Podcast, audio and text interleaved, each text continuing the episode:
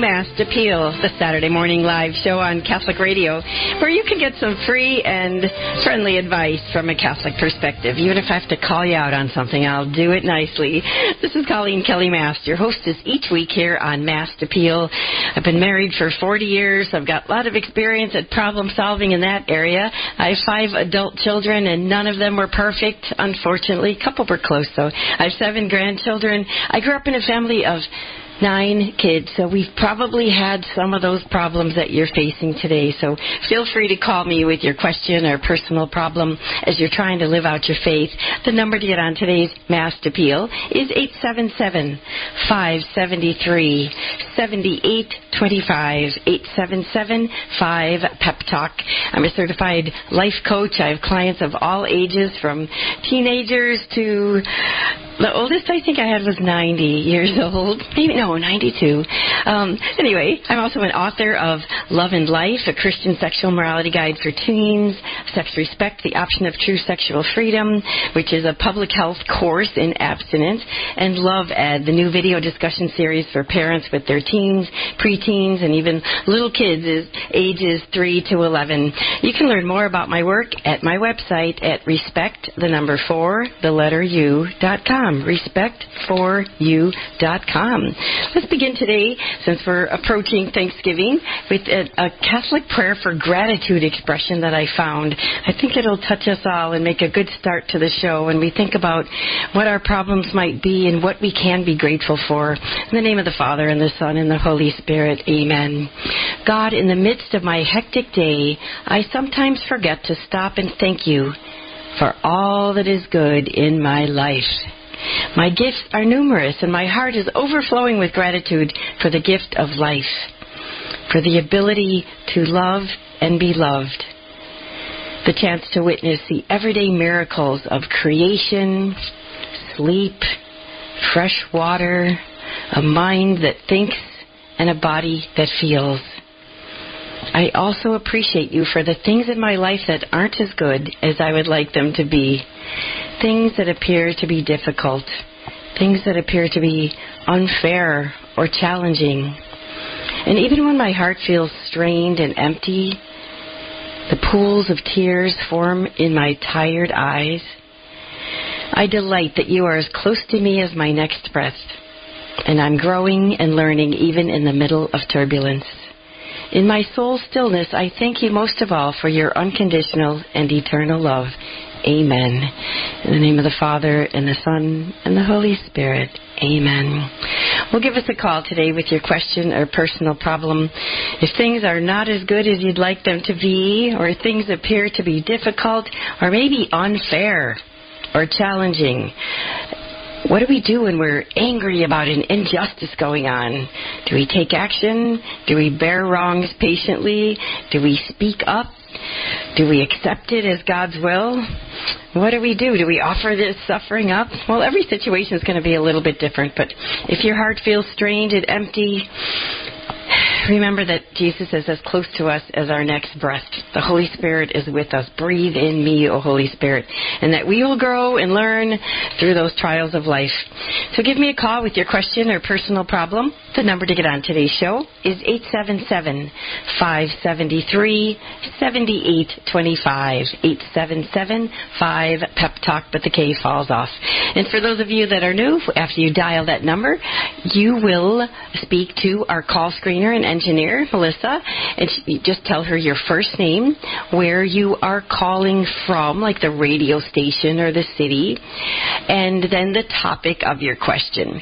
And we will take you then in the order that you call. Again, the number is 877 573 7825. 877 5 Pep Talk. The, uh, the psalm today is Psalm 105. I love reading the Psalms. Remember the marvels the Lord has done. Sing to him, sing his praise, proclaim all his wondrous deeds.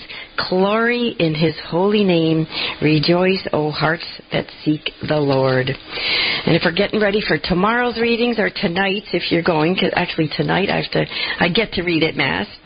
And um, it's a, a message for wives. So all of you out there who are wives, And all of you out there, actually, who are husbands, thinking about your wife. Wives, does your husband think you're a saint? Okay, step up, wives. Tomorrow's first reading is going to challenge us. And we can even add more things in this modern day than what was there already. It's from Proverbs 31. And you know that there are many women's ministries rooted in Proverbs 31. When one finds a worthy wife, her value is far beyond pearls.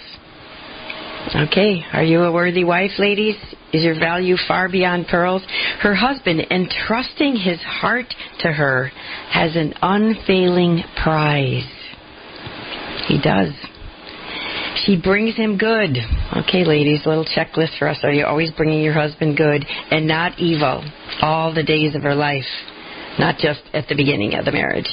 She obtains wool and flax and works with loving hands. She puts her hands to the distaff and her fingers ply the spindle.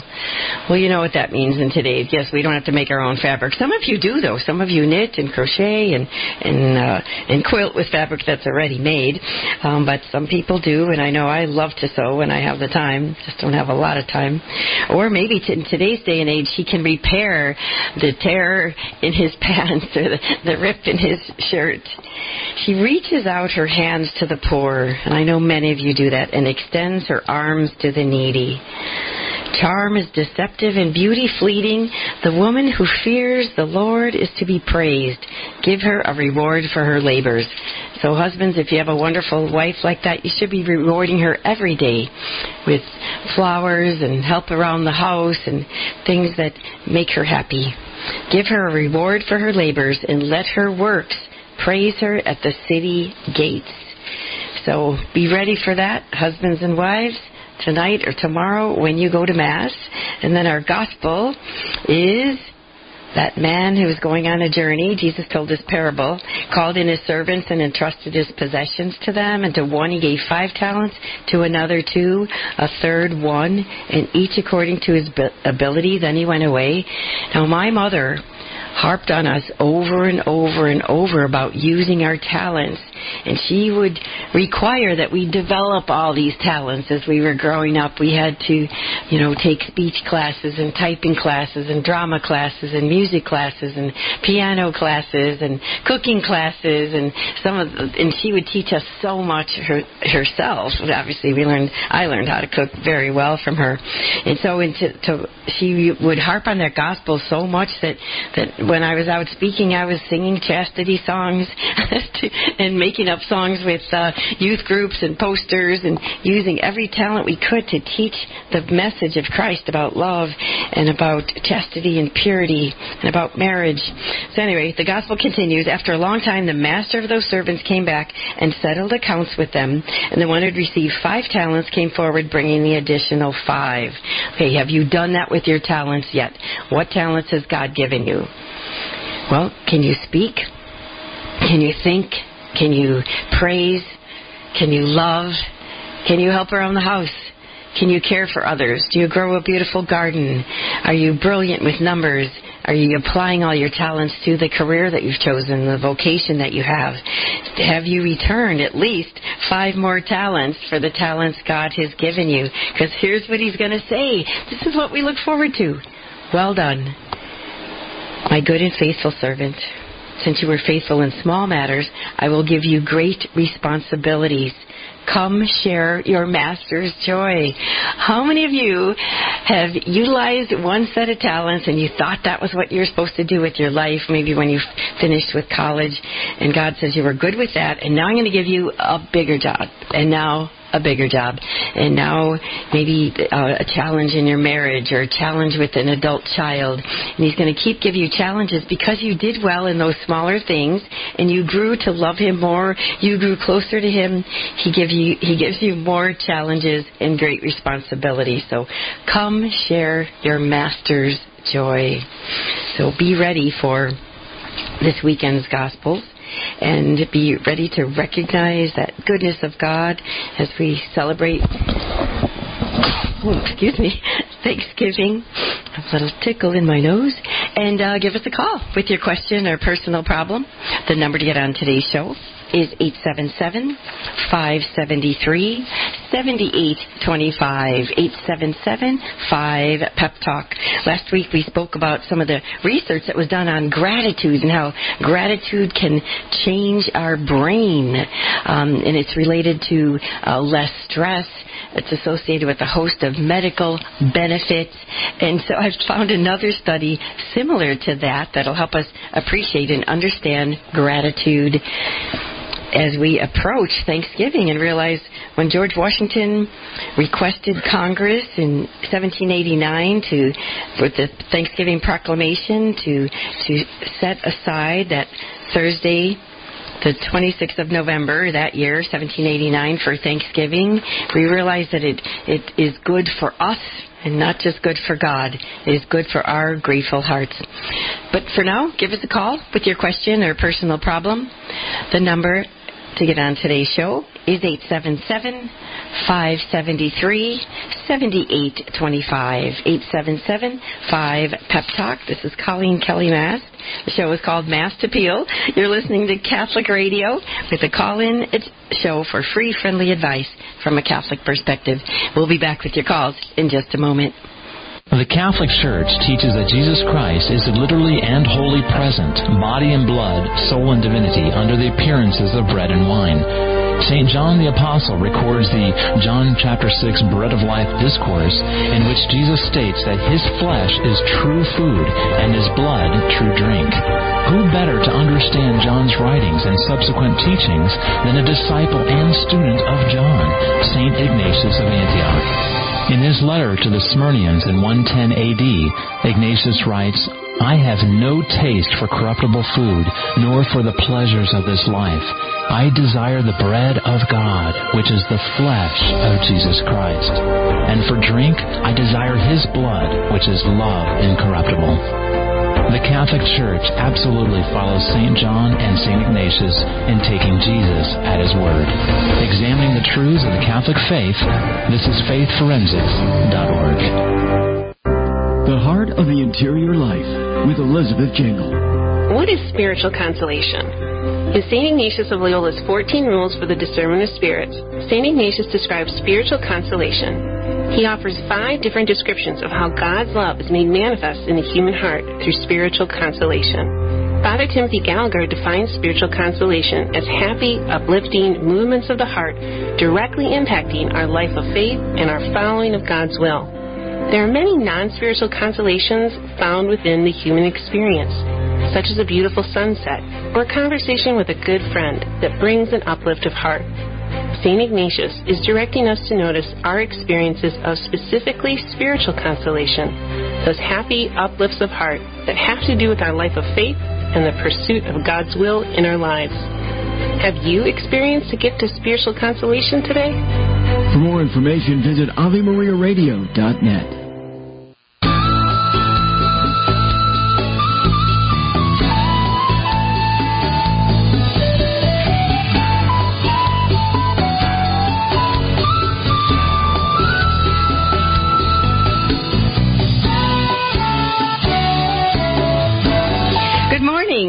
to Mast Appeal, the Saturday morning live show on Catholic Radio, where you can get some free and friendly advice from a Catholic perspective.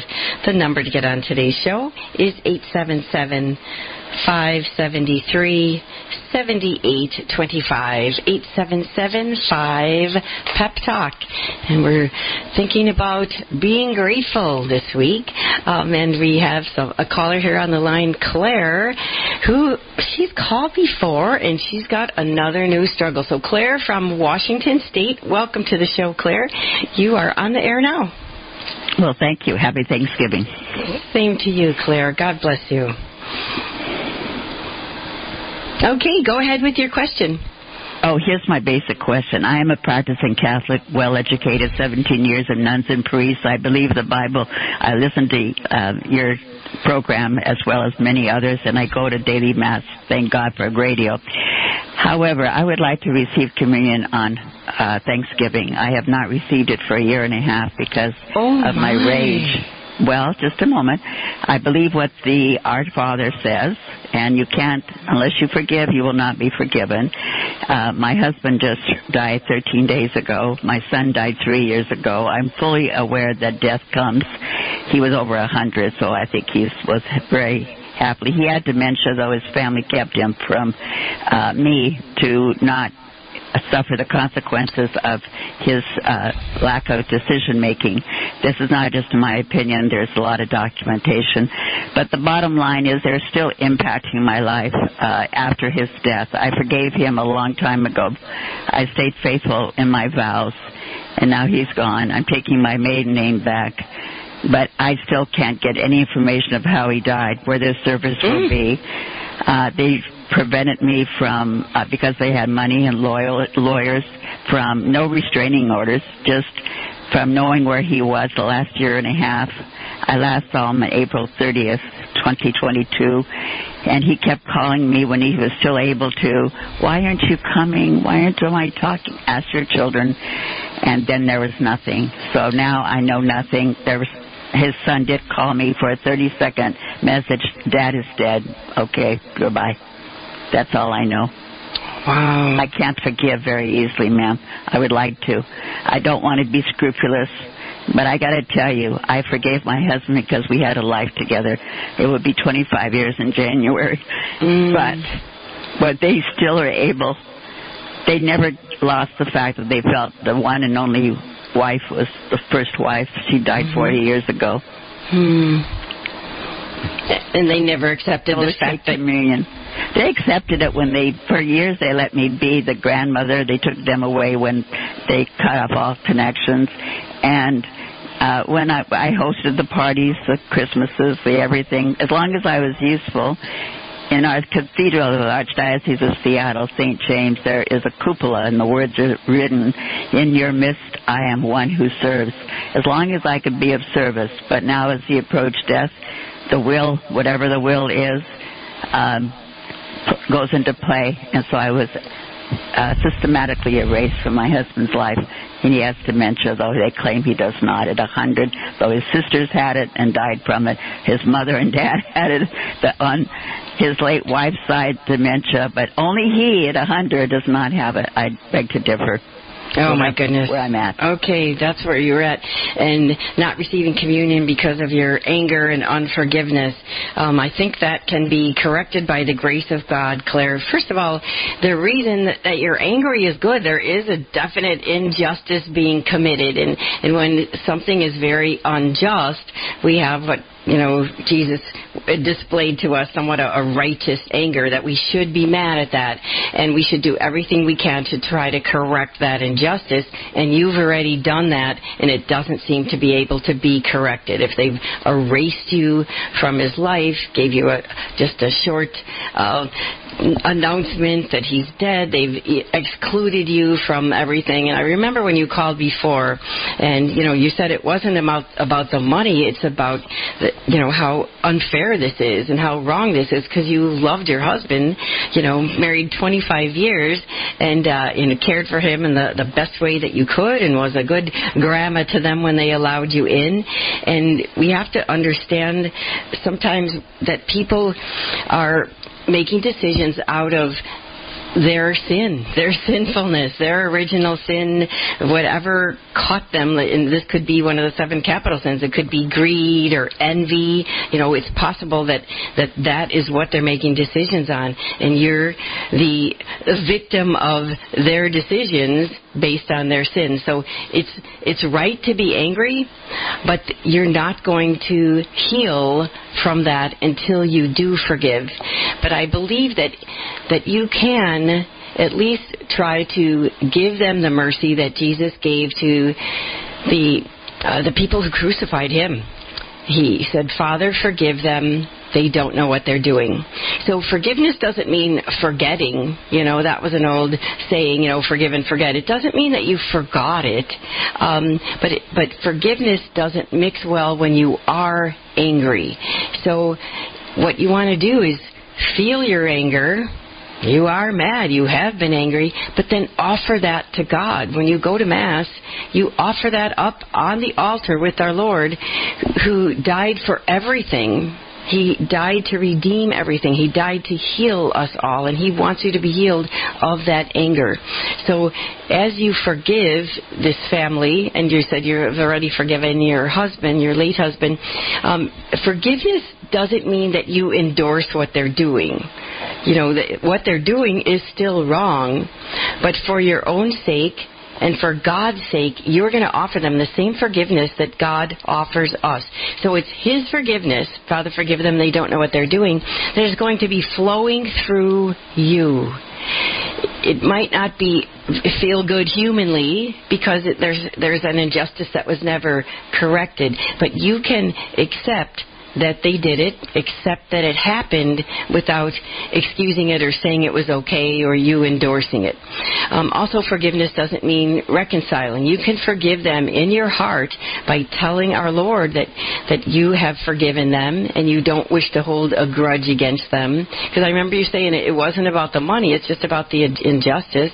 And forgive them knowing that whatever sins they're committing, that's, that's God's responsibility to see that justice is done. It's not yours. And so you don't have to reconcile with them necessarily in order to forgive. I mean, you can reconcile, but you don't have to expect it or even seek it for you to forgive. And then another thing to remember is forgiveness is not a feeling and it's not a one time decision.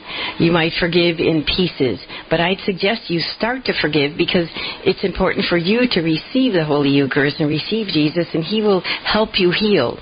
And so, if, if in all sincerity, you can say to our Lord this morning, I forgive them. Father, forgive them. They don't know what they're doing. Even though I might not feel the forgiveness, I want the peace of mind. I want less anger. I want less hate. I want the calm that goes with acceptance accepting this reality that they aren't going to change, or maybe even some compassion or love um, for the people that were that are that have wronged you. If you can offer them that compassion of our Lord, you know the feelings might not follow, but it still is forgiving. It be, it's the beginning of forgiveness. So you might not feel right about it in the beginning. You might not feel forgiving, but you God, Jesus will calm your anger. He will give you the peace when you say those words to them. I forgive them. Father, forgive them. They don't know what they're doing. And release that to Him. Give that up to Him. And so that you can go to confession and go to communion again because it's, it's not helpful to the healing of this, Claire, for you not to receive communion for a year because of this. So let that go. It's only the the anger toward them is only hurting you.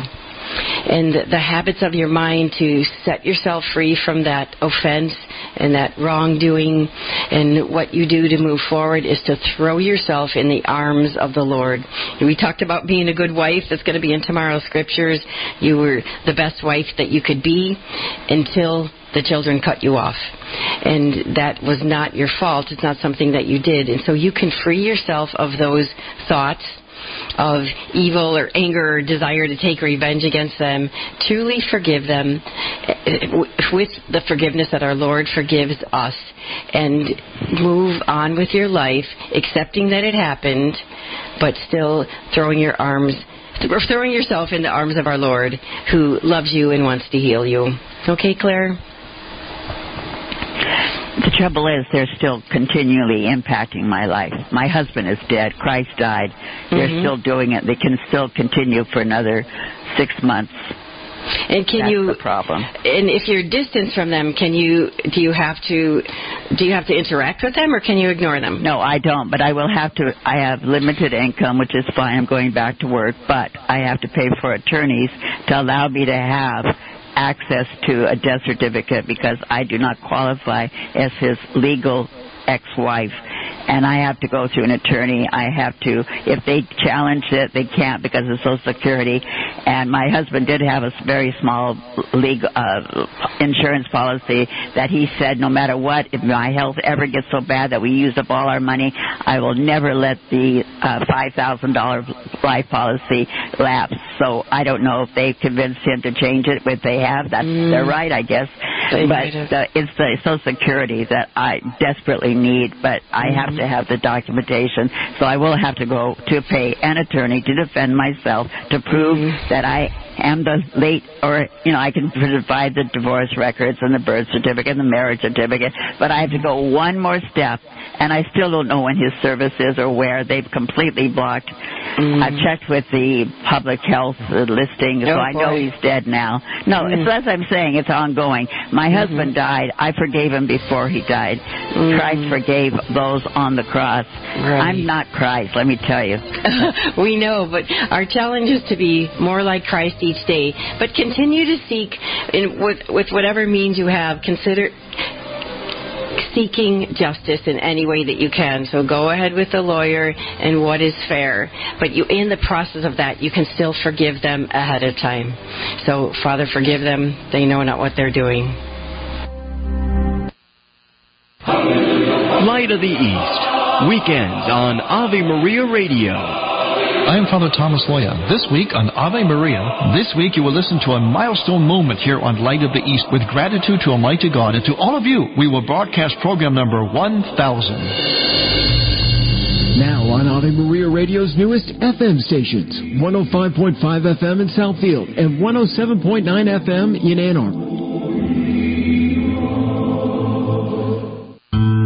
Surprised to find out on the feast day of St. Francis de Sales one year that he had a temper. Francis de Sales took seriously the words of Christ Learn of me, for I am meek and humble of heart. As he said himself, it took him 20 years to conquer his quick temper, but no one ever suspected he had such a problem.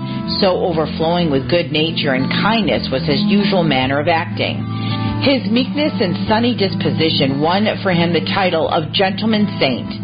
I had a temper growing up, and it took prayer and calling on the Holy Spirit for me to learn how to control my emotions.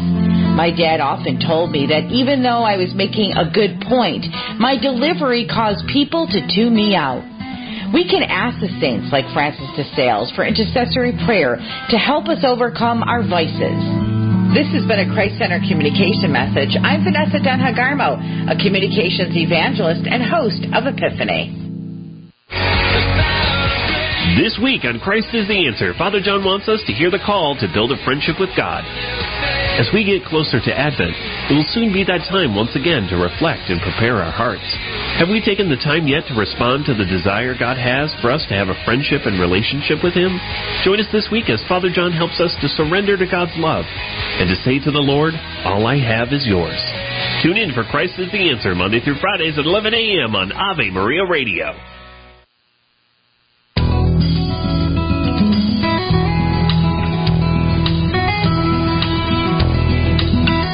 Morning. Welcome to Mast Appeal, the Saturday morning live show on Catholic Radio, where you can get some free and friendly advice from a Catholic perspective. The number to get on today's show is 877 573 7825. 877 5 Pep Talk. Call now.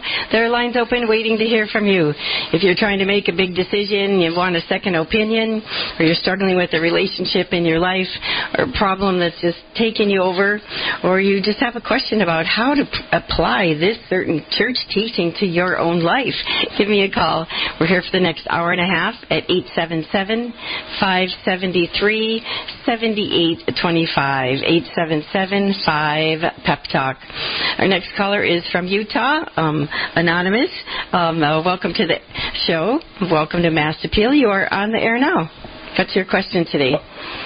Okay, thank you. Yeah, uh, regarding your very last caller, the mm-hmm. one that she talked about uh, uh, forgiveness and uh, forgetting, and you know how, how to get past all this.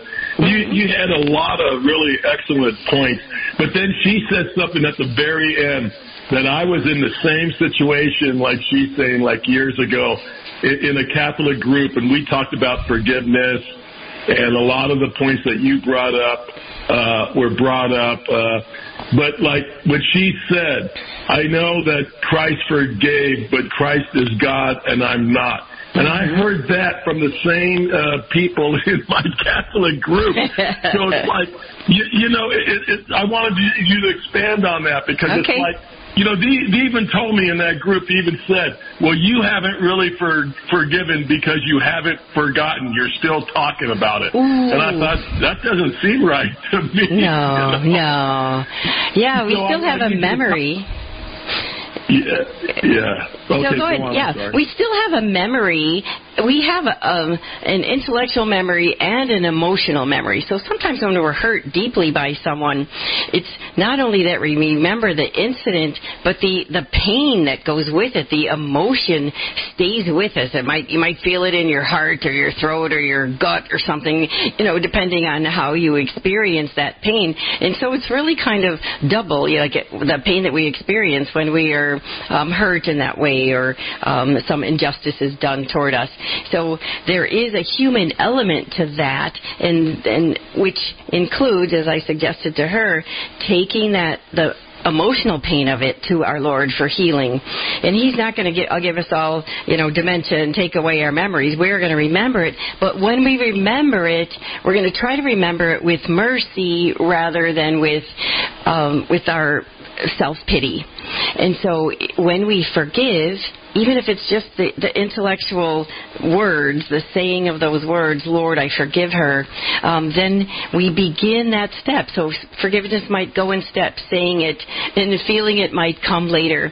Um, but what you said is so interesting. I'm not Christ. You are right. None of us are Christ. None of us are sinless. None of us are the Blessed Mother. Although we strive to be perfect as the Heavenly Father is perfect, and we strive to grow with each situation we are dealt in life. And so the situations that come at us or after us, our prayer should first be, Lord, first heal me, Lord, help me see how I can grow because of this. And He, as He promises, will give us strength. Blessed are they who mourn, for they shall be comforted. Blessed are those who are persecuted. He, in the the Beatitudes, He, he talks about the, the gifts that He will give us and the, the comfort that He will give us when things go wrong or when injustices are committed toward us. So when you say, I'm not Christ, that is not an excuse for not forgiving. Because when we read all of St. Paul's letters to the pagans that he converted, he would say that we are new persons in Christ. We are transformed in Christ.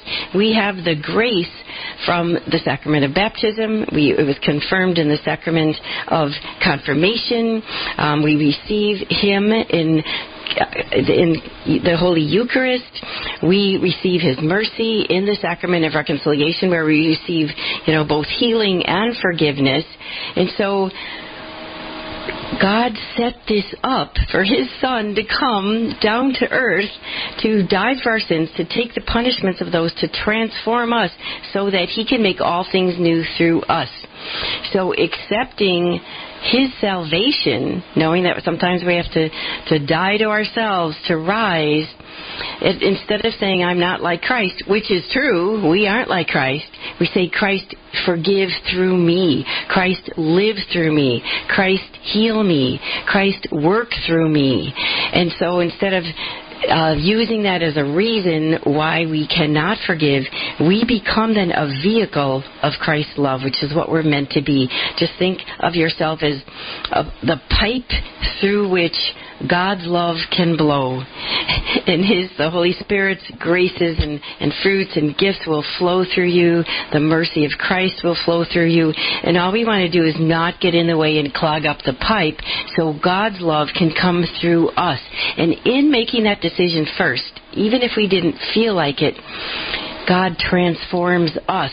Not always before we forgive, but as we are forgiving and after we forgive, when we let His forgiveness flow through us. And in this way, we become a vehicle of His love.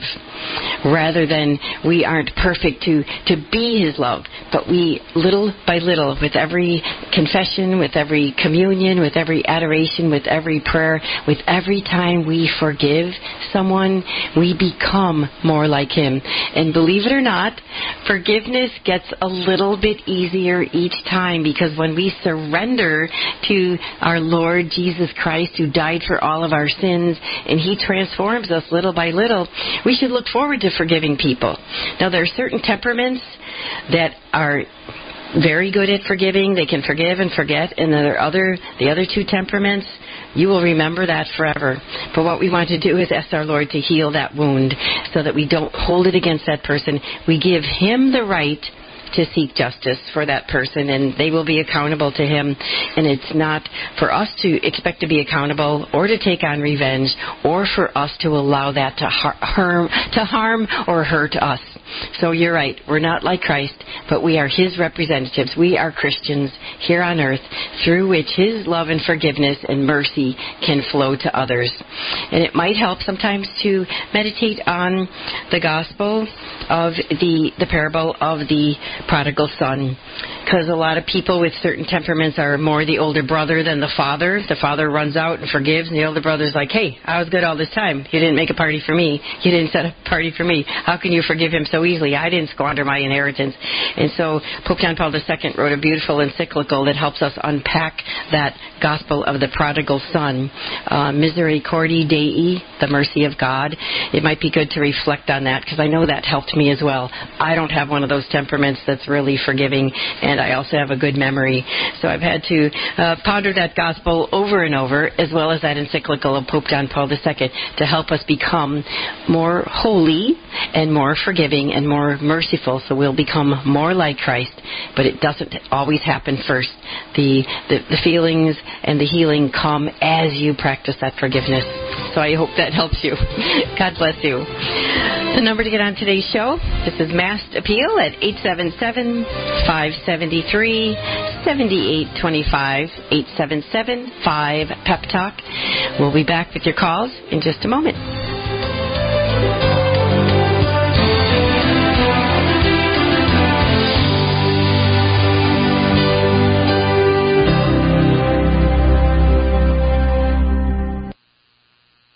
Following is a medical moment.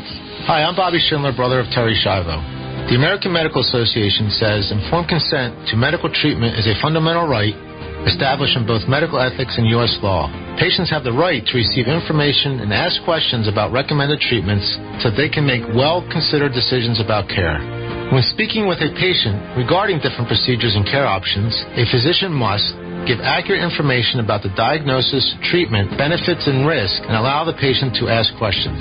Ensure the patient understands the consequences of the treatment alternatives and decide if the patient is capable of making decisions with a sound mind. Document the informed consent conversation and the patient's or their healthcare agent's treatment decision. It is vital to have a healthcare agent who is aware of all your wishes, values, and medical information so that your wishes are respected in the event you are not able to make these decisions at some point. This medical moment brought to you by MyLifeAngels.com. It's time for Family Man with Dr. Gregory Popcak. Make family life the most important activity on your calendar. Parents often worry about losing their kids' hearts to peers, to the culture, or to the media. But simply restricting your kids' access to friends, culture, or media isn't the answer. Spending more time with them is. Kids give their hearts to the people and things they spend the most time with. If we're not making daily family time the most important activity on our schedule, we're effectively giving our kids permission to give their hearts to someone other than us. Putting family time first and scheduling other activities around it is one of the most important practices Catholic families can have.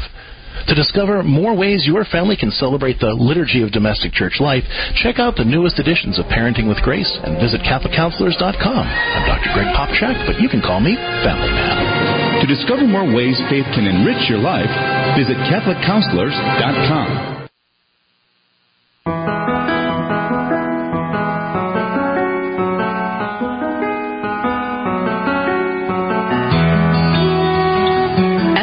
The Saturday morning live show on Catholic Radio, where you can get some free and friendly advice from a Catholic perspective. This is Coleen Kelly Mast. I'm a life coach, author, a speaker. You can learn more about my work at my website, respect4u.com. Respect the number four, the letter u.com. I have a master's degree in health education and honorary doctorate in humane letters, teaching certificates in health, science, physical education, and theology. I've taught school at every grade level, including including adult education, and I've traveled the world spreading the good news of the Catholic teachings on love and marriage and family life. So check out my work at respectforyou.com. But for now, give us a call. Free, friendly advice from a Catholic perspective for the next hour and 20 minutes by dialing this toll free number 877 573 7825 877 Pep Talk. Give us a call now. There are lines open, waiting to hear from you. Just tell Melissa your first name, what station you're listening to, or where you're calling from, and what your question or topic might be. 877 573 7825 877 Pep Talk. We're talking about uh, a little bit about gratitude and forgiveness so far because God loves us so much. I mean, He loves us more than we deserve. He really, really does. And it's hard for us with our feeble human brains to think like the Father of the prodigal son in that gospel parable. You know, would you run out and forgive your son? Mm. Would you forgive him as willingly? But that's how much God wants to forgive us.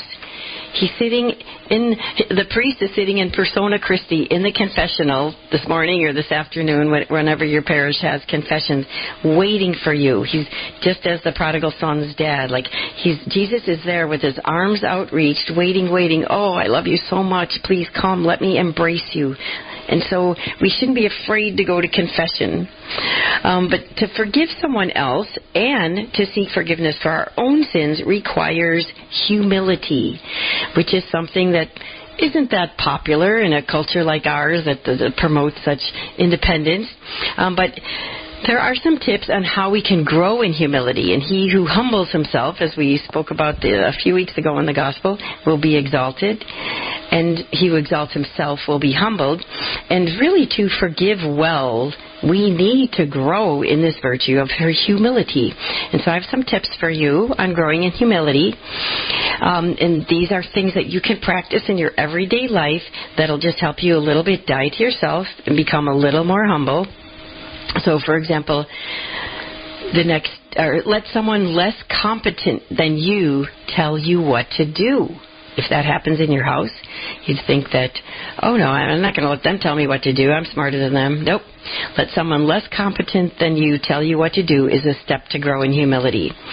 And the next time someone treats you unfairly in a small way, we're not talking about Claire's problem earlier, but if they cut in line in front of you, um, they play their music too loud, or they eat something with your name on it in the refrigerator, just smile and thank God for him. I remember one time I was um my husband was interrupting me and I thanked God for the opportunity to grow in humility rather than correcting him regularly about not interrupting me. Another tip for growing in humility is spend an entire day without correcting anyone. Can you do that? Can you spend an entire day without correcting anyone? Husbands and wives would appreciate that so much, and that would be a step of humility. Maybe that would help you prepare for the coming of Christ. Maybe it'd help you forgive more. Spend an entire day without correcting anyone. Another tip for growing in, in humility is to keep your opinion to yourself. You have an opinion, can talk to God about it, but write it down in your journal. But instead of telling everybody your opinion, keep it to yourself. Here's another of the, the steps to grow in humility. This is a hard one, and I'm going to stop here. I've got 15 of them, but I'll, we'll just do five right now. Maybe we'll add some more later. Because we've got a caller on the line here. Okay, the fifth step to grow in humility so that we can be more forgiving and humble, more like Christ. Take the blame for something you didn't do, like Jesus did. There will be an opportunity. And it sounds painful, but you could even ask the Holy Spirit for an opportunity to grow in humility today and he will provide that for you. So it's either keeping your opinion to yourself, taking blame for something you didn't really do, spend an entire day without correcting anyone. Next time someone treats you unfairly, cuts in line in front of you, just smile and, or interrupts you, smile and thank God for him. Or let someone uh, less competent than you tell you what to do. When we grow in humility, somehow we put ourselves in our place before God and realize He is everything, we are nothing, as the saints would say, and then we look at tomorrow's gospel and try to do what we can do to spread the kingdom of Christ with the talents that He gives us, but giving all glory to Him. Give us a call with your question or personal problem. The number to get on today's show is 877 573 7825. 877 5 Pep Talk. Renee from Illinois. Welcome to the show, Renee. Uh, you're on the air now. Do you have a question or a comment from one of the earlier callers? Praise be Jesus. Good morning. Um, thank you for taking my call. I'd like to add to what Claire had said regarding forgiveness. And okay. I know that it is written that only uh, by the Spirit of God, let me think, I can do all things, things to Christ who strengthens me. Yeah. And I ask God, I learned this from a holy priest some years back. I learned from God. I suffered sexual abuse throughout my life from people, uh, and I asked God, I cannot do it myself, number one. Number two, I, I have to totally lean into Jesus Christ, my Lord and Redeemer, because I cannot do it on my own power. I lean into Jesus. He has all the power. He works through me. He's able to enable me to forgive all those people. And you know what? Before I know it, when I pray this way, God, please give me the grace to forgive others who have hurt me.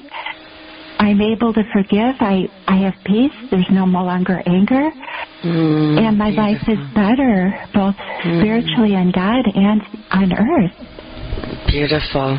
Thank you so much for sharing that with us. To, to pray, God, give me the grace to forgive. Thank you so much for sharing with us your peace at forgiveness, uh, even though great injustice was done to you, to pray that our Lord can heal that. So thanks so much for the call, Renee. We appreciate it. Thank Touches you. my heart. I love you, Coleen. Oh. Thank you. Bye bye. Oh my goodness. And what a sweet voice Renee has too. It reminded me of a call probably 20 years ago that I received on this show, probably when I was doing the Mondays and Fridays with Dr. Ray Guarendi, uh, that someone had called in. We were talking about forgiveness and they, um, said something that was really surprising to me that they had been sexually abused by her father, and she not only forgave, but even reconciled with him. And she said she'll never forget the moment that she told him she forgave him and gave him a hug. And she said there was such an outpouring of God's mercy and grace at that moment. And that's that's really only the grace of God that can help someone do that. So, so pray that I can do all things through Christ who strengthens me, including forgive. You give us a call with your question or personal problem. The number to get on today's show is 877 573 7825. 877 5 Pep Talk. And I'm thinking of talking about gluttony here as we go into Thanksgiving as well. But give us a call with whatever you want to talk about too. The number is 877 573 7825. Give us a call now. We're on here for the next hour and 10 minutes on Mast Appeal on Catholic Radio. We'll be back in just a moment. On the next Epiphany. I am the Lord our God. You shall have no other gods before me. This is Vanessa Denha Garmo, and that is from the Ten Commandments. Do you abide the Ten Commandments? Consider displaying them in your home so your whole family reads them daily. Why are these important?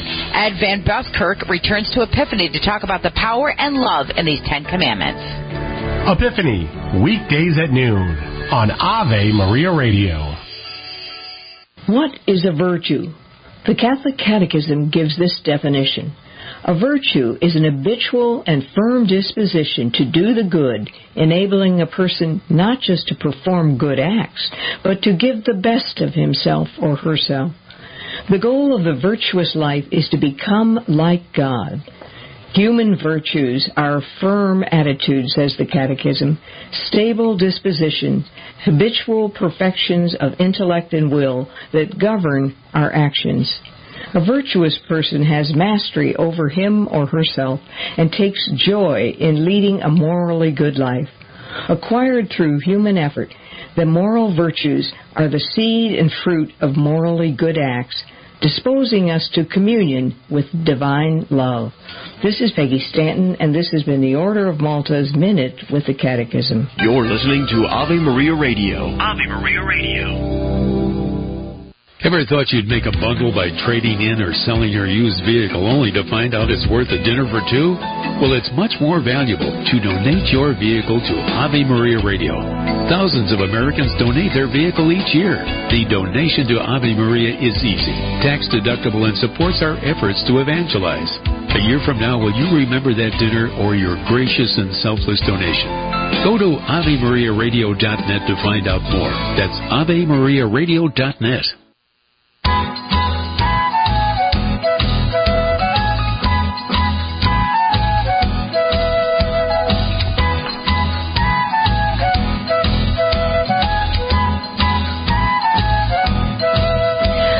morning. Welcome to Mast Appeal, the Saturday morning live show on Catholic Radio, where you can get some free and friendly advice from a Catholic perspective. This is Coleen Kelly Mast, author, speaker, mother, wife, life coach, and uh, you can learn more about my work at my website, respect4u.com. Respect the number four, the letter u.com.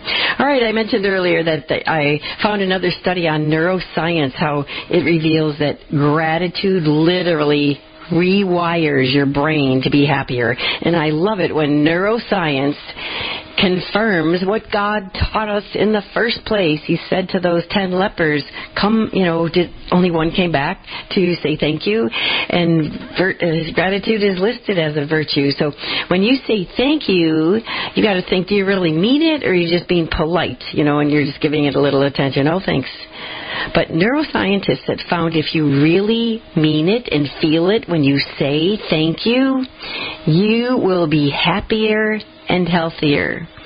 So that regular practice of expressing gratitude, you know, it's not just some, you know, Oprah fad that, that she talked about. It's a, a facet of our human condition that reaps true benefits to everybody who means it. So think about that when you thank people.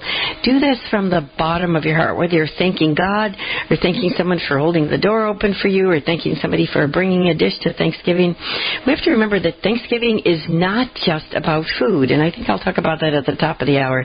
Think what Thanksgiving is for and why we shouldn't be gluttonous about it. But we've turned it into a a food gathering, which is good and, we do celebrate as Catholics, but we want to make sure that it is a gratitude holiday that we fulfill this Thanksgiving. So this this study I found, psychologist Dr. Robert Emmons of the University of California at Davis and Dr. Michael McCullough at the University of Miami published a study that looked at the physical outcomes of practicing gratitude. And a third of the subjects in the study were asked to keep a daily journal of things that happened during the week for which they were grateful, and another third was asked to write down daily irritations or events that displease them. And I know some of you would rather write down those daily irritations. Um, and the last group was asked to write down daily situations and events with no emphasis on either positive or negative emotional attachment. So, within this 10 week study, each group was asked to record how they felt physically and generally about life. So the gratitude group reported feeling more optimistic and positive about their lives than the other groups, and also the gratitude group was more physically active and reported fewer visits to the doctor than those who wrote only about their negative experiences. So, one, you get better physical health. Other research into the physical effects of gratitude report that that there are tangible results. Focusing on the positive, feeling grateful can improve your sleep quality, reduce feelings of anxiety and depression. Levels of gratitude correlate to better moods, less fatigue, less inflammation, reducing the risk of heart failure, even for those who are susceptible. And they have little uh, footnotes for all these. So then they said gratitude not just is positive for your physical health, but it affects your brain. Um, it impacts your well-being in your brain. A neurological experiment conducted by the researchers at the University of California at Los Angeles, brain activity was measured using magnetic resonance imaging (MRIs) as subjects were induced to feel gratitude by receiving gifts. And these areas of the brain were showing increased activity. They were the anterior convolute cortex and the medial prefrontal cortex, those that are associated with moral and social cognition, reward, empathy, value judgment. So this led to the conclusion that the emotion of gratitude supports a positive and supportive attitude toward others and a feeling of relief from stressors. So that's why I'm saying don't just say the word thank you, don't just say, oh, it's Thanksgiving. Drum up that positive feeling of gratitude when you're thanking God in your prayer from the bottom of your heart. Think about what you're thanking Him for and thank Him from the bottom of your heart. Gratitude also activates the hypothalamus with downstream effects on your metabolism, stress, various behaviors. This study was fascinating. I loved it. The hypothalamus is in the base of the brain for those of you that know, that know, and it regulates hormones that are responsible for critical functions like body temperature, emotional response, survival functions like appetite and sleep. So one of the neurochemicals associated with the parts of the brain affected by gratitude is dopamine, the pleasure hormone. So I could just read this uh, story forever, but we don't have that much time. But it was just fascinating to learn that neuromodulation takes place by true gratitude, both the words of gratitude, the attitude of gratitude, the feeling of gratitude that we want to drum up toward God and others, and this changes the chemical level promote in our brains, promotes feeling of self-worth and compassion for others. So be more grateful. Maybe you should keep a journal like the people in the test study of all the things you're grateful for. Maybe in the morning or maybe at night. I always write in my prayer journal what I'm thankful to God and tell people in your life what you appreciate about them. Prepare that for when you're going to think of them and be with them at Thanksgiving. So think about gratitude, the power of gratitude that can rewire your brain. We'll be back with more of Mast Appeal in just a moment. Hello, Steve Ray here. Everything in the Bible and in the Catholic Church starts with the book of Genesis. It reveals to us God's plan for mankind. Yet Genesis can be daunting, especially given the scientific discoveries of the last few centuries. Well, that's where I come in with my new book, Genesis, a Bible study guide and commentary. Discover a thoroughly Catholic approach to this exciting and dramatic ancient narrative that is so often misunderstood. You can get the book now on the store page at AveMariaRadio.net. Check it out. This is Life News Radio. I'm Jim Anderson. Several states may have measures on the ballot next year fighting over abortion. Deep blue states of Maryland and New York will seek unlimited abortion, but pro-life advocates in Iowa and Pennsylvania will likely ask voters to affirm that there is no right to abortion in their states' constitutions. And abortion advocates in Florida and Nebraska are at various stages seeking ballot measures on unlimited abortion. Nearly a hundred pro-life leaders have signed a letter supporting Senator Tommy Tuberville's U.S. Senate actions. Tuberville is using established Senate rules to point out open violation of law on abortion funding by the U.S. military. This is Life News Radio. Isn't life an awesome gift? Married couples have the power, the calling, to co-create an eternal life with God that will last forever.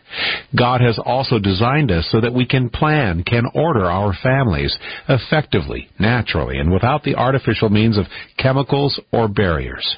Register for classes in NFP, Natural Family Planning, near you, online at ccli.org or call 800 745 8252. The pro-life campaign says Ireland has spent 46 million euros providing abortions and nothing on alternatives. They are promoting legislators for election, promising to hold the Irish government to account. And trafficking of persons for abortion in Texas is gaining the interest of local governments. They are passing civil enforcement laws to ban abortion industry groups from trafficking women out of state. Doing so, they could be later sued under these civil action laws. To pass review by courts, the laws are drafted to carefully mimic established federal law banning other sex trafficking. For pro-life headlines delivered to your email address daily, sign up at lifenews.com. This has been Life News Radio. On the next Catholic Connection with Teresa Tomeo. We'll keep you closely connected to the faith with the latest from Rome, the front lines of the pro life movement, and we'll also take a look at other crucial issues facing you and your family in our one holy Catholic and Apostolic Church. Weekday mornings at 8 on Ave Maria Radio's 990 AM and 1055 and 1079 FM. 990 WDEO Ypsilanti, Detroit, W300CO Dexter, an Ave Maria radio station, and on the net at AveMariaRadio.net.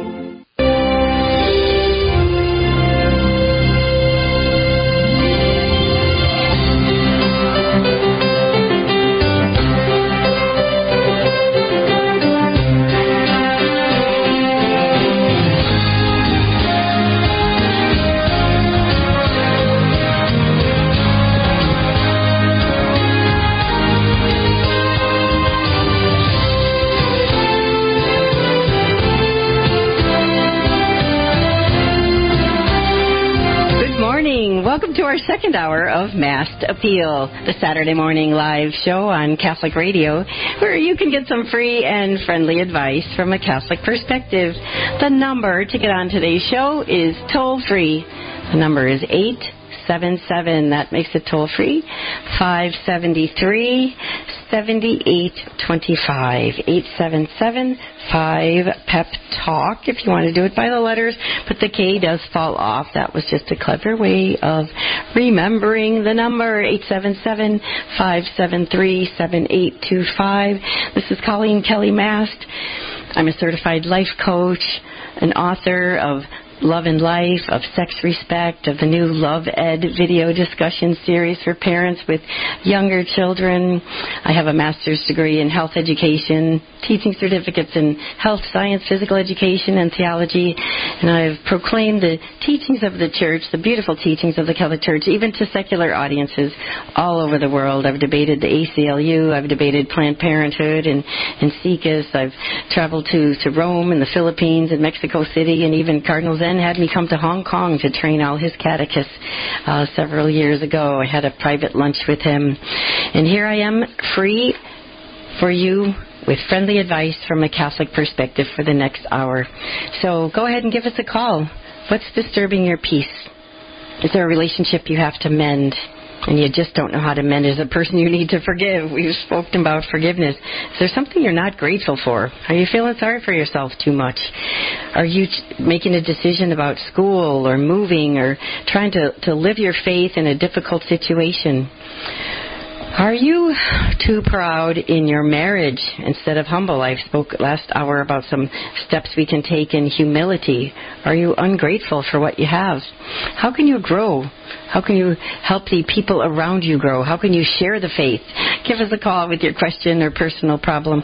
The number to get on today's show is 877 573 7825. 877 5 Pep Talk. I will tell you some more of those um, steps to, to practice in humility, which helps us be more forgiving. But I do want to start this hour with the Thanksgiving proclamation. Since Thanksgiving is coming up and we're talking about gratitude, this was issued by President George Washington at the request of Congress on October 3rd, 1789, for the first Thanksgiving that was to take place. And you will hear that this at this time was one nation under God, indivisible, liberty and justice for all.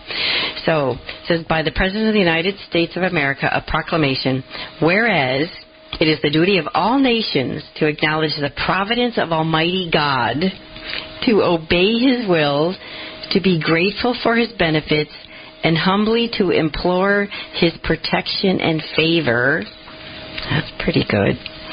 And whereas both houses of Congress have, by their joint committee, requested me to recommend to the people of the United States a day of public thanksgiving and prayer to be observed by acknowledging with grateful hearts the many and signal favors of Almighty God, especially by affording them an opportunity peaceably to establish a form of government for their safety and happiness. Isn't that beautiful? The President of the United States in 1789 tells us to acknowledge the providence of Almighty God and obey His will and be grateful for His benefits and thank Him for this opportunity to peaceably establish the government that we have. This next paragraph says, Now therefore I do recommend and assign Thursday, the 26th day of November, to be devoted by the people of these states to the service of that great and glorious being who is the benefic- beneficent author of all the good that was, that is, or that will be, that we may then all unite in rendering unto him. Our sincere and humble thanks for his kind care and protection of the people of this country previous to their becoming a nation, for the signal and manifold mercies and the favor, able interpositions of his providence in the course and conclusion of the late war, for the great degree of tranquility, union, and plenty which we have since enjoyed, for the peaceable and rational manner in which we've been enabled to establish constitutions of government for our safety and happiness, and particularly the national one now lately instituted for the civil and religious liberty with which we are blessed, and the means we have of acquiring and diffusing useful knowledge, and in general for all the great and various favors which he has been pleased to confer upon us. Okay, this is 1789, George Washington, the President of the United States. Would the President today say this? Well, some presidents have and continue this, but in some ways we have to bring back real gratitude this Thanksgiving. Okay, one more paragraph of George Washington's Thanksgiving proclamation that started this whole holiday in the first place. And also, he said, that we may then unite in most humbly offering our prayers and supplications to the great Lord and ruler of nations, and beseech him to pardon our national and other transgressions, to enable us all, whether in public or private stations, to perform our several and relative duties properly and punctually, to render our national government a blessing to all the people by constantly being a government of wise, just, and constitutional laws, discreetly and faithfully executed and obeyed, to protect and guide all sovereigns and nations, especially such as have shown kindness to us, and to bless them with good governments, peace, and concord, to promote the knowledge and practice of true religion and virtue, and the increase of science among them and us, and generally to grant unto all mankind such a degree of temporal pos- prosperity that he alone knows to be best. Given under my hand at the city of New York on the third day of October in the year of our Lord, 1789, George Washington. Now, wouldn't that be a wonderful thing to read at your Thanksgiving gathering. Just look it up. I'm sure you can find it on the internet. Thanksgiving Proclamation issued by George Washington, October 3rd, 1789, or just put George Washington's Thanksgiving Proclamation. Look it up. I don't remember where I got it from, so don't email me about that one. What if we would read this, or even a paragraph at a time, or at the end of dinner, or while people were eating, and so we can eat without talking? What if the, the leader of your family would read the Thanksgiving proclamation during Thanksgiving dinner, wherever you're having it, or if you're having Thanksgiving brunch. Um, just think of how wonderful it would be just to bring to the attention of all of our relatives what our first president said and why he instituted this holiday of Thanksgiving anyway. And it's because of the providence of Almighty God, that we are to obey His will, be grateful for His benefits, and humbly implore His protection and favor. And both houses of Congress, by their joint committee, asked Him to do that. Can you imagine both houses of Congress agreeing on something these days?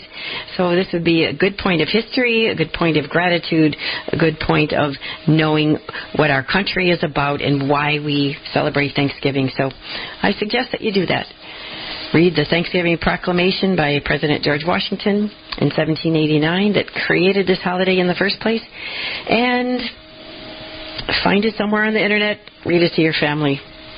And give us a call with your question or personal problem. This is Coleen Kelly Mast on Mast Appeal. This is our second hour. We'll take calls with whatever topics you want to talk about. Your calls drive the show. You decide what the topics are today. I still might cover a little more in between calls of humility and maybe we'll touch on gluttony if somebody wants to talk about that. So we look at the proclamation of Thanksgiving and it isn't meant to um, to overeat and make ourselves sick or overdrink and make ourselves sick, but it's truly meant to be grateful and celebrate all the bounty that God has given us. You give us a call with your question or personal problem as you're trying to live out your faith. The number is 877 573 7825. 877 5 Pep Talk. We'll be back with your calls in just a moment. While Mary's not mentioned as often as Moses, not mentioned as often as Peter or Paul, her role in Scripture is even more significant. She's absolutely unique. There are many prophets, there are many apostles, but there's only one God bearer. There are a lot of people who proclaim the Word of God. There's only one woman who bore the Word of God, quite literally, within her. She's utterly unique in that she literally transmits the Word of God to the world. So when the Word of God wanted to take on human flesh, whose human flesh did he choose? It was Mary's. She donated out of her own life substance the flesh of Jesus. The body prepared for Christ is taken from the Blessed Mother. Nobody else in salvation history occupies such a role. Kresta in the afternoon, weekdays from 4 to 6 on Ave Maria Radio and the Ave Maria Radio app. It's time for Family Man with Dr. Gregory Popcak. Want to get more out of family time? Well, here's a simple tip. Look for the differences that make a difference. Keep track of the times your family gets along better throughout the day and ask yourself, what made this work? Write down your answers in a family care notebook. Did you all work better together? Write down why. Did everyone get along on game night? Write down what worked. Was family prayer time especially good? Keep track of all the differences that make a difference in your family life. Then try to intentionally build those differences into your plans moving forward. Putting family time first and getting more out of your time together is one of the most important practices Catholic families can have. To discover more ways your family can celebrate the liturgy of domestic church life, check out the newest editions of Parenting with Grace and visit CatholicCounselors.com. I'm Dr. Greg Popcak, but you can call me Family Man. To discover more ways faith can enrich your life, visit CatholicCounselors.com.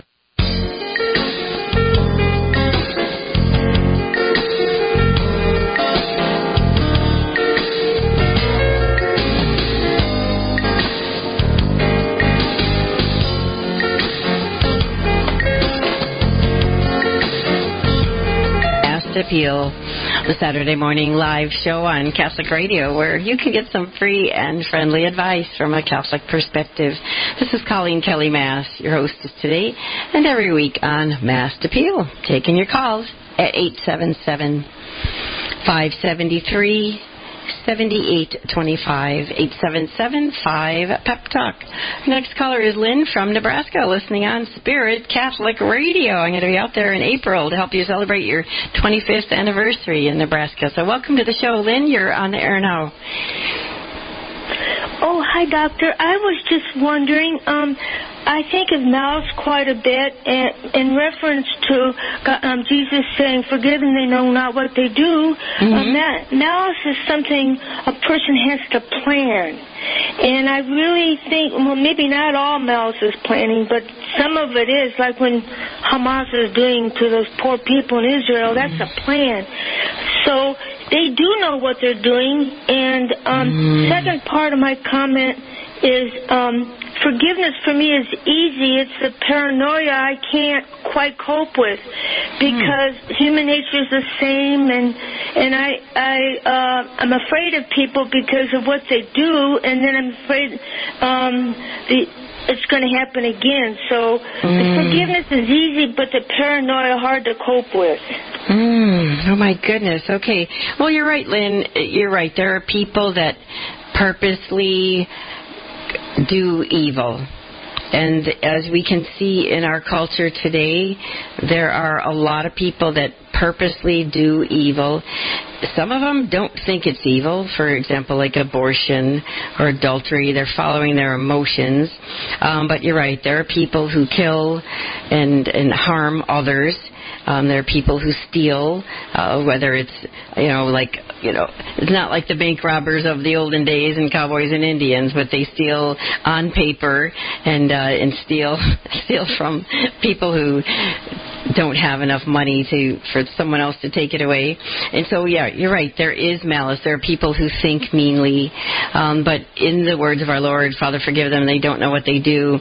I wonder if Jesus just meant that people don't even know how bad it is that you know what they are doing, or that they are following the evil one rather than God.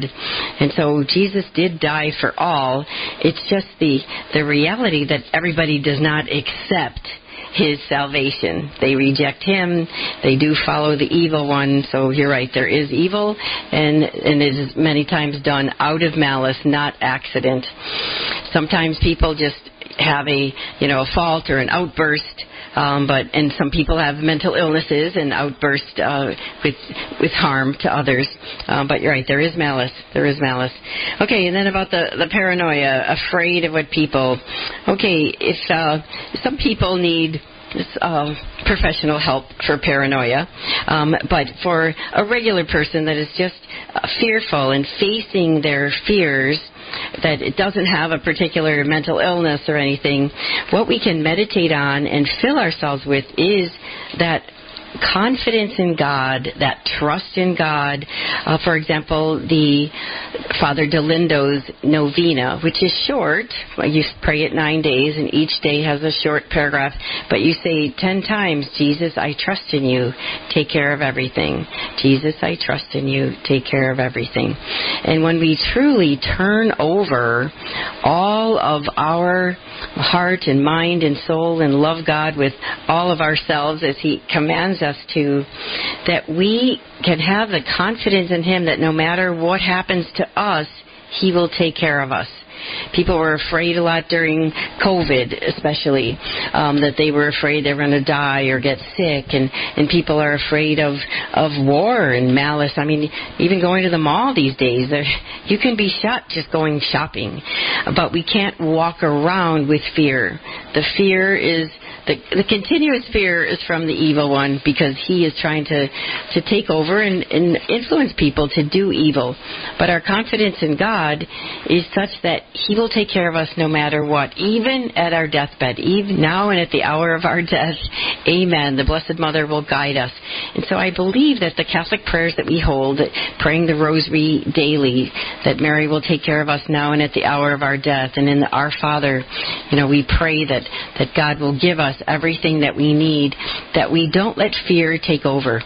When you read the Bible, we know that I think it's over 365 times I've read that um, that the Bible says, "Fear not" or "Be not afraid," and that was one of Pope John Paul II's main uh, sayings that he would uh, begin many talks with: "Be not afraid."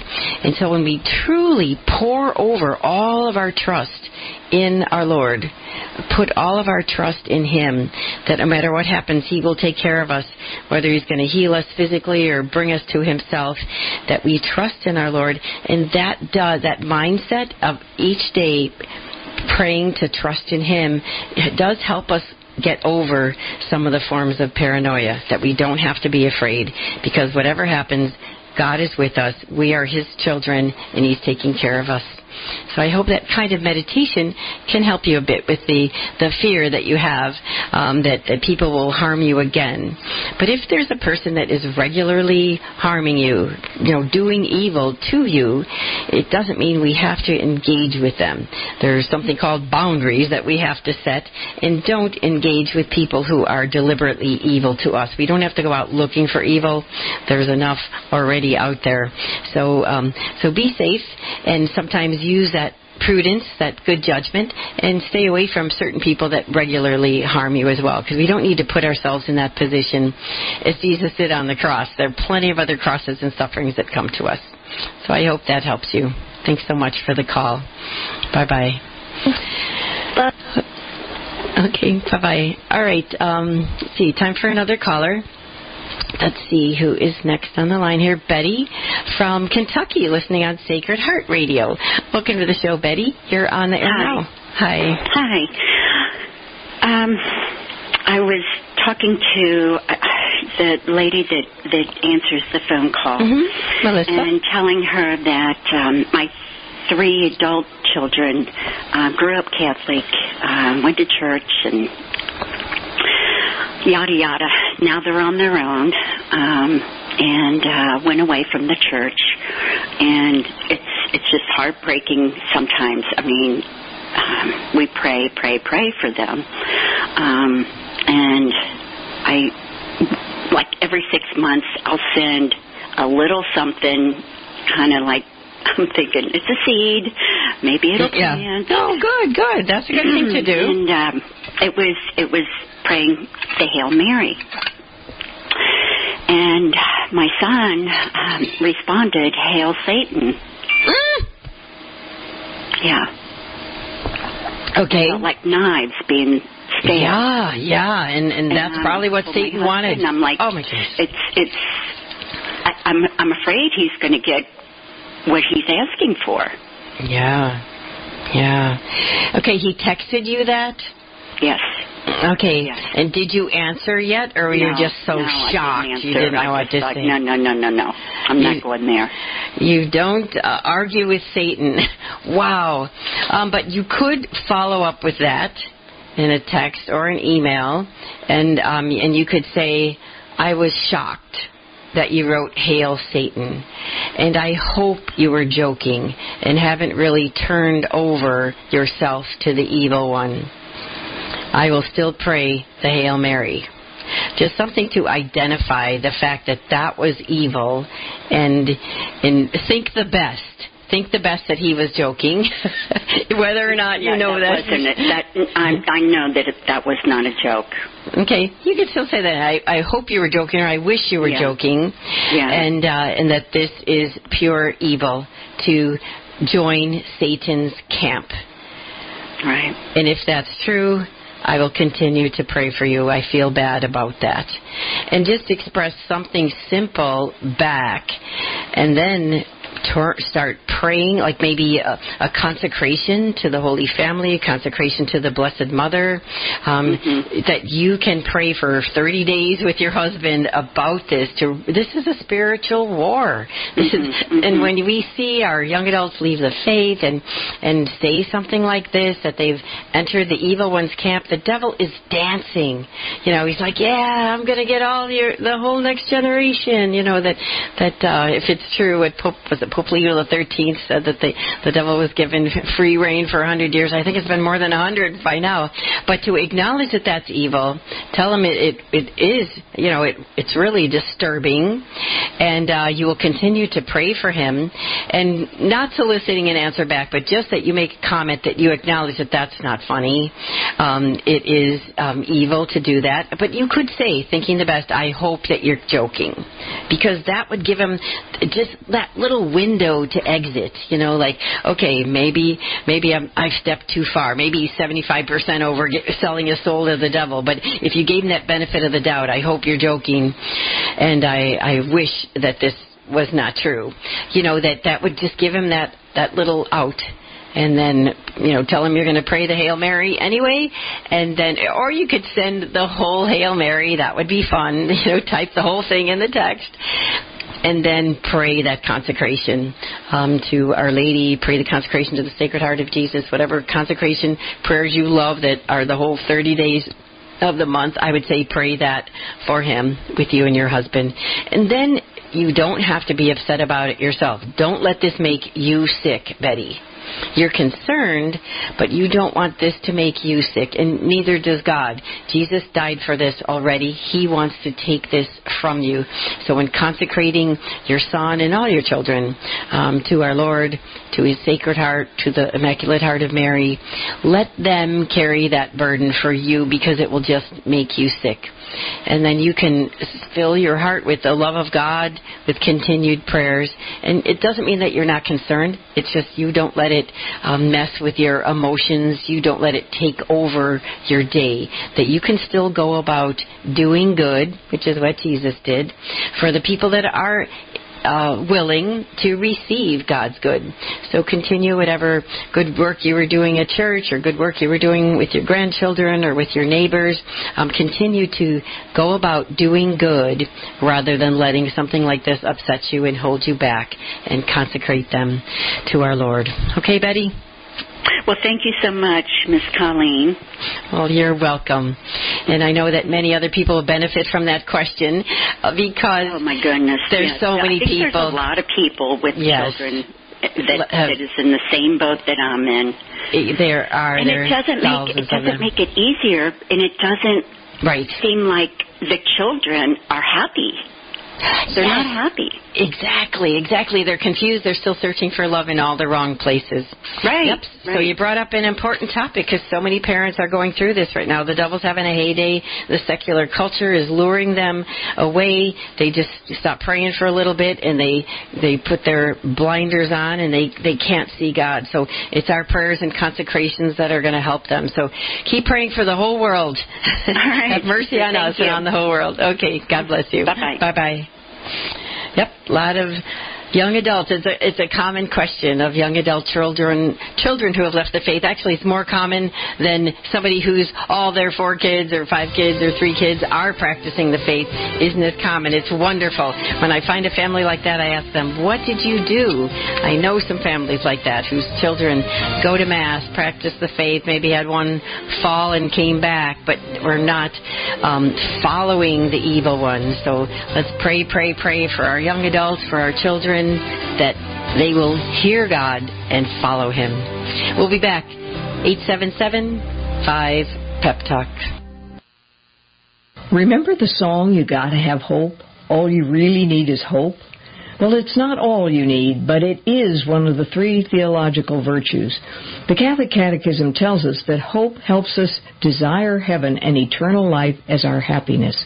We trust in Jesus' promise while relying not just on our own strengths, but with the assistance extended by grace from the Holy Spirit. Hope keeps discouragement at bay and sustains us in times of abandonment. It preserves us from selfishness by leading us to the happiness that flows from charity. Christian hope unfolds from Jesus' preaching of the Beatitudes, which raises our hope to heaven as the new promised land. The Catechism says hope is expressed and nourished in prayer, especially the Our Father, the summary of everything that hope leads us to desire. This is Peggy Stanton, and this has been the Order of Malta's Minute with the Catechism teaches that Jesus Christ is literally and wholly present, body and blood, soul and divinity, under the appearances of bread and wine. In the Bread of Life discourse documented in John chapter 6, Jesus states that he is the bread of life, and that his flesh is true food and his blood true drink. The Jews were scandalized in verse 52. How can this man give us his flesh to eat? Jesus does not back down, but reiterates this teaching four more times over the next four verses. Many left in verse 66 because this teaching was truly difficult. But at no point does Jesus water down his teaching and call them back. No, he allows them to leave, and even questions his twelve apostles if they too wish to leave. Jesus intended to be understood literally, and the Jews, apostles, and the Catholic Church absolutely take him at his word. Examining the truth of the Catholic faith, this is faithforensics.org.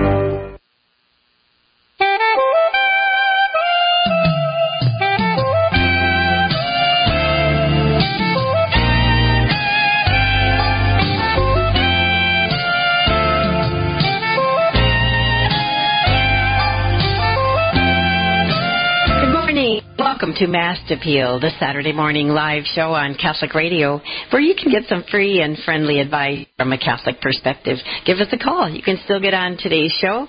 If you called earlier and you waited, there's after Julie, there's a line open waiting to hear from you. So we have time for two more people after Julie today. The number is 877 573 7825. 877 5 Pep Talk. So, Julie from Illinois, welcome to the show, Julie. How can I help you today? Hi, yeah. Um, So my daughter um, is getting ready to graduate from college and nursing school, and in, in just a couple of weeks. And in August, she moved into um, a, a apartment or a house that was infested with bed bugs.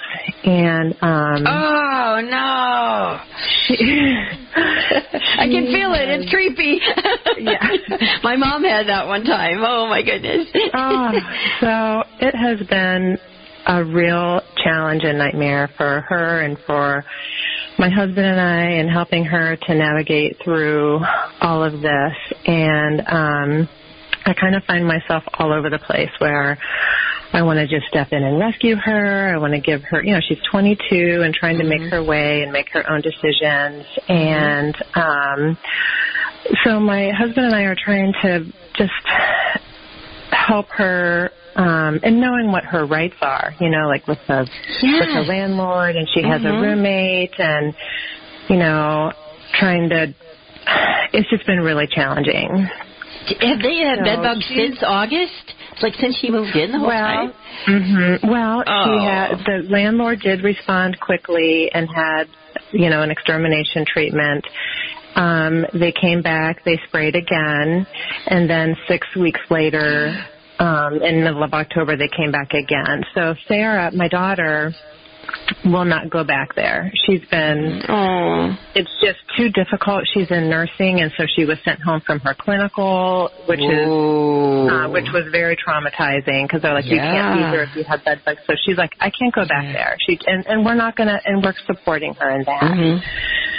So, but she has her, you know, she has five more months of paying her lease and a roommate who's thinks she's uh, re- overreacting, and um, she has a very gracious friend who's allowing her to stay with her. But my daughter's paying her and the other Oh, two girls no, that live paying there, and, and for a parking spot, and so it's like she's just being. Um I don't and I don't know how exactly how to help her. Like I haven't called the landlord yet to say what how can we handle this. I don't think the roommate is going to support her. Um The roommate likes living with bed bugs. Well, it's only it's only it's only in her room. The bed bugs are have so oh. far only been contained to her room. Oh. So they now it might be a matter of time, you know, now that she has left when they came back in October, um it might be just a matter of time bef- before they find her. Mm-hmm. Um we don't we don't know that and that's not, you know, something and that's part my problem is my head goes like all over the place, you know, with yeah. what is just, what do I Mhm. Yep, where do I fit in? Mhm. hmm How do I help her deal with this so she doesn't feel like a big victim in all of this and like carry Yeah. this into her Yeah. future? And in the meantime, she's graduating, trying to find a job, Yeah, and trying to study. Yeah. trying to study. Yes, very Do her clinicals, get kicked out of the hospital. Oh my goodness. Mhm. Okay, so yeah, that's a good question, especially when uh, our young adult child is 22 and they're learning how to live on their own, but the problem just seems to be too big for them to handle with the circumstances that they're under because they're not working full time. They don't have experience in legal matters or landlords and um, and uncooperative roommates, and and they're they're learning as they go. But what's happening is to your daughter is that she it, it's hindering the rest of her life. The you know the reason she moved there in the first place. So in general, you know the the general rule is not to intervene in our young adult children's lives and help them uh, Uh, or aid them as they can, like give them advice. And so you can take that stance and just say, here's here are some ideas of what you can do. This is what I looked up, and actually she can probably find legal well, or you might have to find it for her if she's studying legal advice on the internet. What to do if the landlord will not treat the bed, bed bugs. What you want to do is to have the landlord certify that there are no bed bugs in there after the last spraying in October. And so the to she can write them a letter or you can write them a letter um, to say that that you know our daughter was kicked out of her you know clinicals because of the bed bugs, and we need a certification from you by X date. Actually, by you know just by the end of the week, really, or by the end of the month, if you want to give them more time. Um, that that it has been inspected. We'd like to see the inspection paper, and we'd like you to relieve her of her rent until that is done. And that's perfectly reasonable to, to ask for. Now, you'd want to suggest that to her that she does it, but my suspicion is, is that she's overwhelmed by this whole problem and that the, the roommate is not cooperative is another problem of its own and that the landlord thinks they've done it is another um, problem of its own. So I think, Julie, that you're going to have to move in and do this with her and for her in a way, like help her right. But you're going to ask her that first. Just say, this seems to be overwhelming. It seems to be unfair.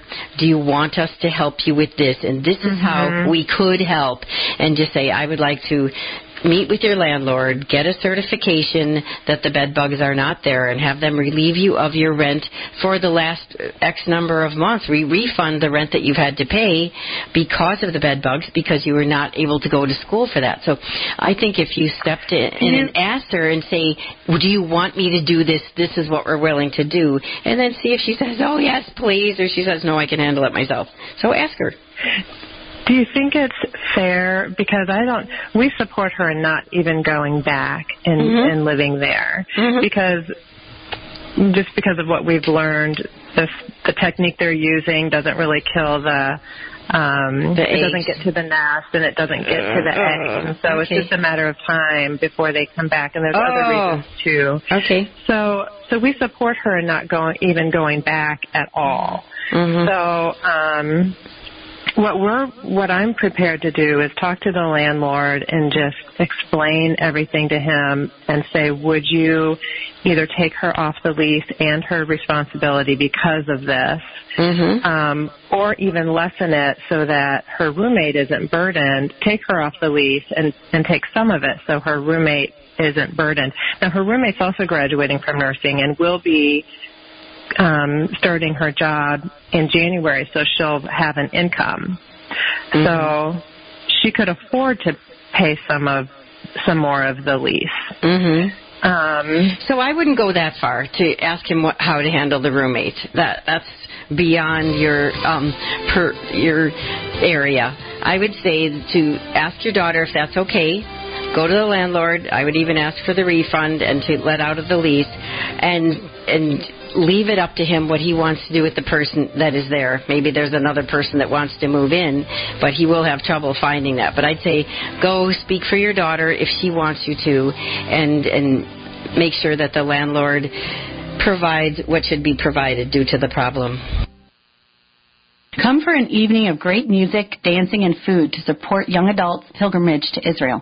Inheritance Pilgrimages will lead some local teens to the Holy Land next year in the spirit of Steve Ray's Footprints of God. Local Irish band the Donnelly Reels will play a benefit concert for the cause at Christ the King Church in Ann Arbor, Saturday, November 18th at 7 p.m. Admission is your donation. Food and drinks available. Bring the whole family to this fun event. Learn more or donate at inheritancepilgrimages.org. I truly believe that I've learned just as much from my daughter as I have taught her. In many ways, she has, without knowing, shared words of wisdom. Young wise tales, if you may. Since she began to speak, I began to write her commentary down. I have pages and pictures and a document of things she has said that have made me laugh, cry, and pause in deep thought. Her childlike innocence allows such honesty, sometimes brutally so, but there was never unkind intent in her heart. As we get older, the world taints our vision, and the purity of a child no longer lives in our hearts. So what proceeds out of our mouths may be untruths and outright lies. Let's find the child in us and communicate with that same innocence and purity, coming from a place of love, much like a child. This has been a Christ Center Communication message. I'm Vanessa Denha Garmo, a communications evangelist and host of Epiphany. Light of the East, weekends on Ave Maria Radio. I am Father Thomas Loya. This week on Ave Maria, this week you will listen to a milestone moment here on Light of the East with gratitude to Almighty God and to all of you. We will broadcast program number 1000.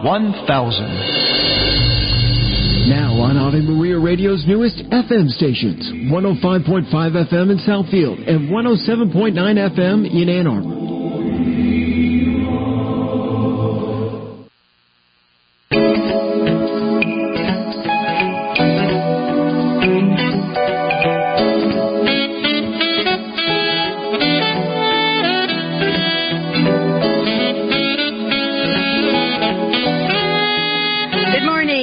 Welcome to Mast Appeal, the Saturday morning live show on Catholic Radio where you can get some free and friendly advice from a Catholic perspective.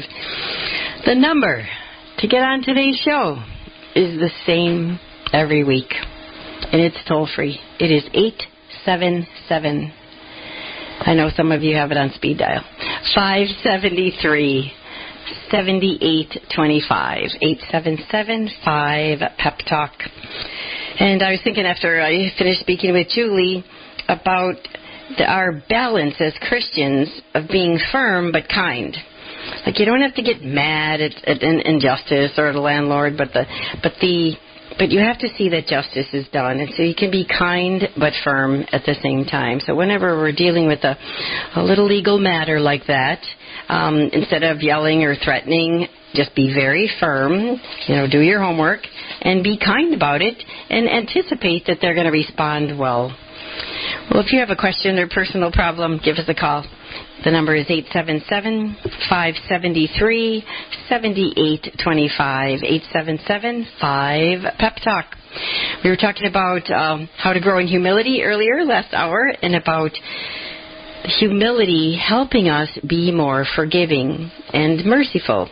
And this goes with that second or the the spiritual works of mercy that bear wrongs patiently. And so that helps us grow in humility. So I listed the first five before, and I'm going to go to the next five right now. These are little steps you can take to to practice humility, which helps you be more grateful to God for all that He's giving you, and to be more humble. So number six was fix something you didn't break or clean something you didn't dirty. Actually, one time I was at a, one of those buffet restaurants with my boys when they were little, and I had it was, they were going to come up and get some ice cream, so I wiped off the whole counter when people had dripped their ice cream and the melted milk all over. And the manager came up to me and said, "Do you, do you want a job?" I'm like, "No, no, I have way too many jobs already." But um, but he was just so impressed that I would clean up the counter, not being asked, and it wasn't my kids that made it dirty. So fix something you didn't break or clean something you didn't dirty is a a step of humility. Um, the next one, make no excuses the next time you're corrected or reprimanded just accept the correction. How is that for spouses, right?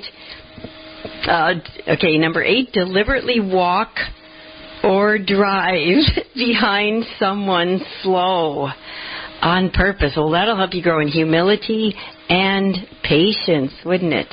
Instead of thinking, I gotta pass this guy, he's going so slow, or there's some old lady driving, and deliberately walk behind someone slow or drive behind someone slow to be more humble and be more patient. Okay, number nine steps to grow in humility. Thank God for something you're not good at. Oh my goodness. Thank God for something you're not good at. Hmm.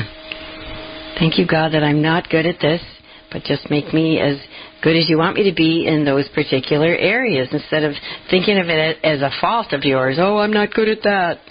Or I'm not good at forgiveness. Thank Him for that and tell Him that any growth in that area will certainly be due to His grace and His mercy, not due to your own uh, powers. Okay, number 10, steps toward humility.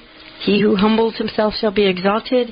Just say thank you the next time someone tells you you something you already know. So if they say, "Oh, she's," they're telling you something in the news or some new statistics, or instead of saying, "Oh, I already knew that," or "I read about this," you could just say, "Thank you," and that lifts them up as if you acknowledge they're smarter than you, and you don't have to tell them you already knew that. Very interesting ways and steps toward humility. I know another one though. This is if you're married to somebody who likes to tell jokes at parties or gatherings or when you're out with other people and he tells the same jokes over and over again. And try not to roll your eyes, try not to acknowledge, I've heard that joke a hundred times before, just listen to it and laugh as if it was the first time. So how's that for steps in humility? Give us a call if you'd like with your question or personal problem. The number to get on today's show is 877 573 7825. 877 5 Pep Talk. And I promised I would talk a little bit about gluttony. All right. Gluttony is one of the seven capital sins. And St. Alphonsus Liguori says, it is almost certain that excess in eating is the cause of almost all the diseases of the body, but its effects on the soul are even more disastrous, he said. The malice of gluttony, or the overindulgence in pleasure, is that it tends to weaken the will and suffocate the soul. Gluttonous mind simply cannot focus on God. The glutton is almost addicted to the avoidance of suffering and instinctively runs away from hard work and sacrifice, making it difficult to embrace our Lord's teaching, which is, whoever wishes to come after me, deny himself, take up his cross, and follow me. Whoever wishes to save his life will lose it.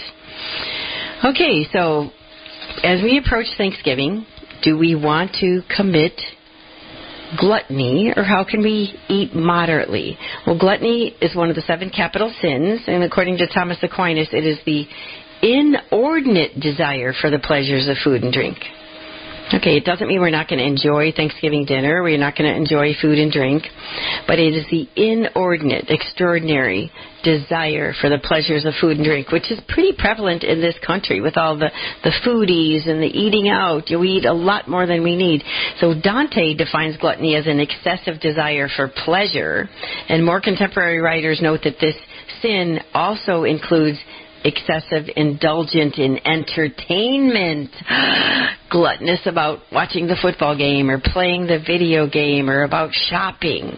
You know, so certainly overeating is a form of gluttony because you eat more than you need you know, just but here's another thing to remember: just because a person is overweight doesn't mean he's a glutton.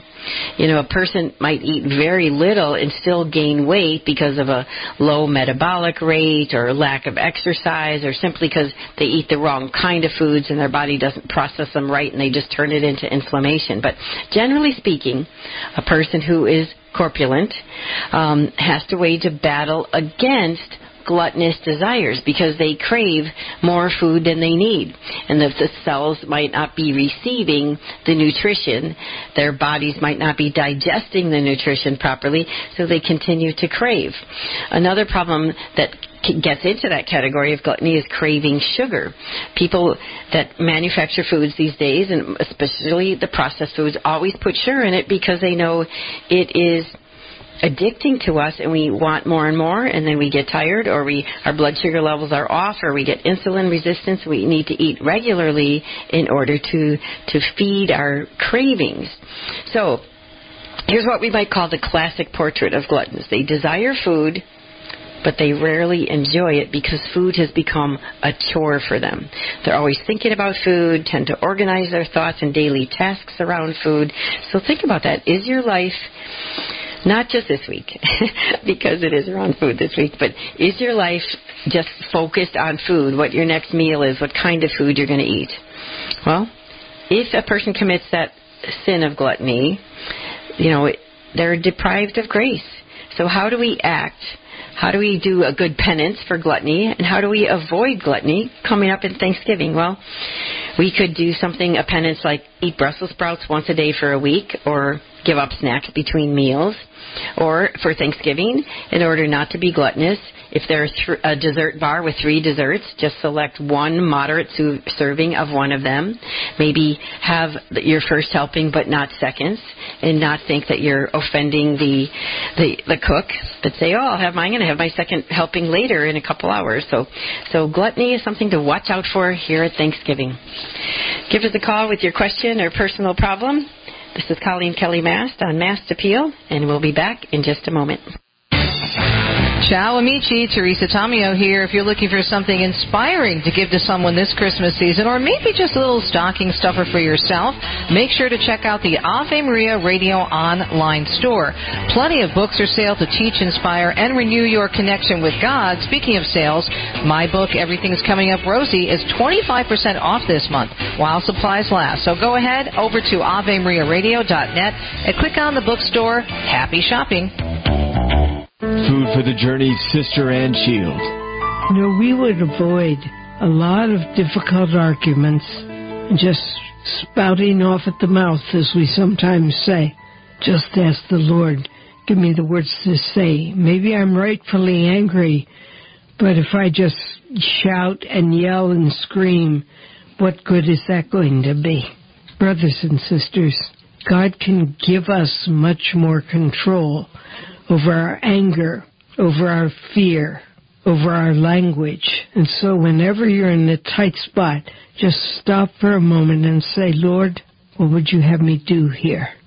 God is good. I don't mean he's going to say words that will come down from heaven, but if you pause just for a moment, you'll get hold of yourself and you may well get a thought that you didn't have before. And sometimes it's just quiet, but it's enough to bring down the steam. And then you think what is really right to say here. You might be justifiably angry.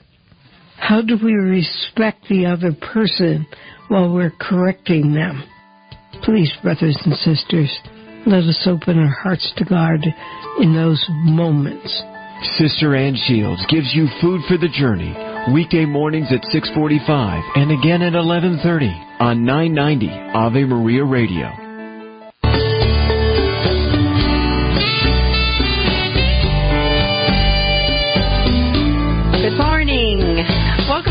Last segment here of Mast Appeal, the Saturday morning live show on Catholic Radio, where you can get some free and friendly advice from a Catholic perspective.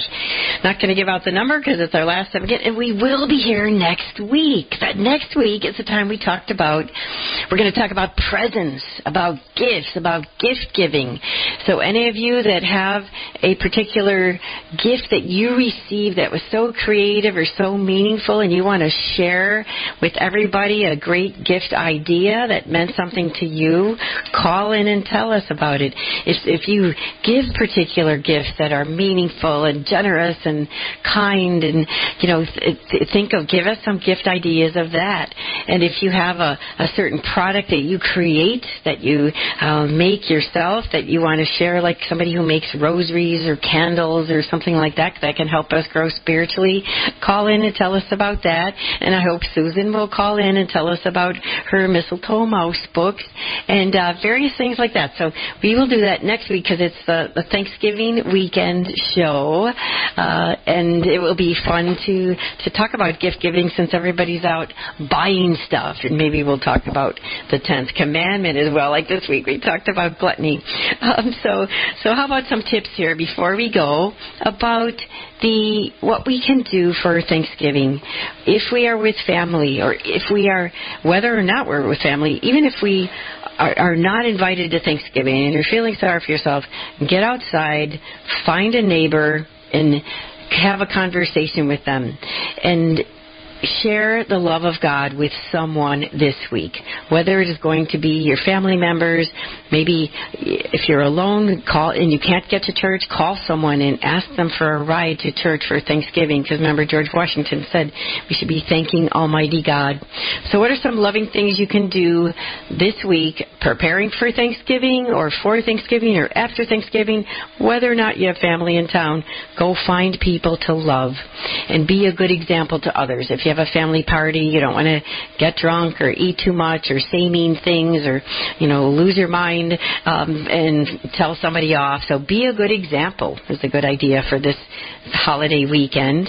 And cheerfully respond to other people's requests is another resolution you could make to be kind and loving and another Christ to others this weekend.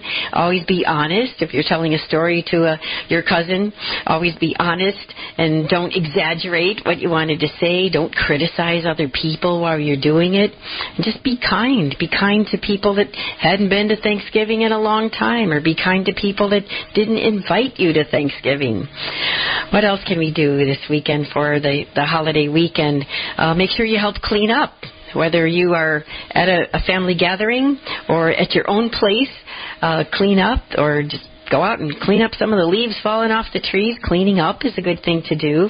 Or if you are invited to someone else's Thanksgiving, you're free of doing the turkey and everything. Maybe offer to bring an extra dish. Or if you're not invited to a Thanksgiving, offer to make a pumpkin pie for your neighbor and share it with them. Go over there if a, uh, neighbor is alone for Thanksgiving as well. Think of the the people who are sitting alone, who are or who are alone.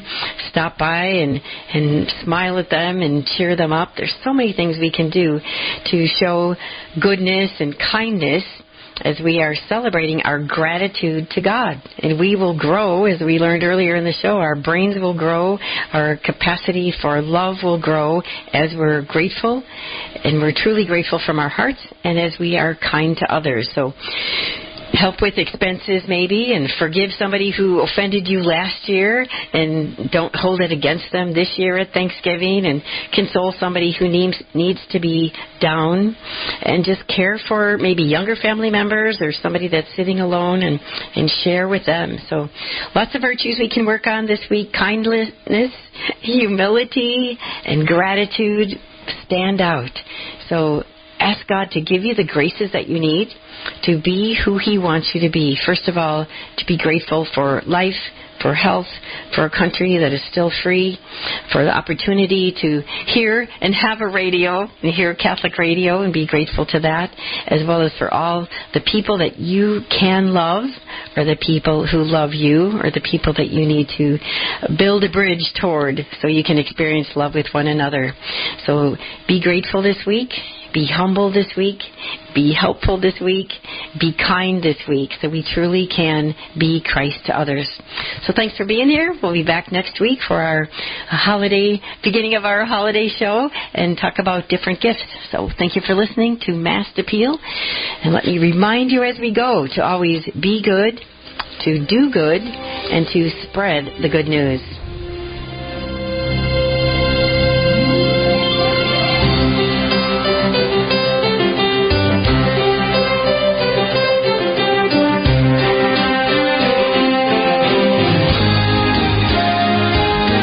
Appeal is produced by Ave Maria Radio and broadcast through the EWTN Global Catholic Radio Network. Copies can be purchased or free downloads can be found at the Ave Maria website, AveMariaRadio.net.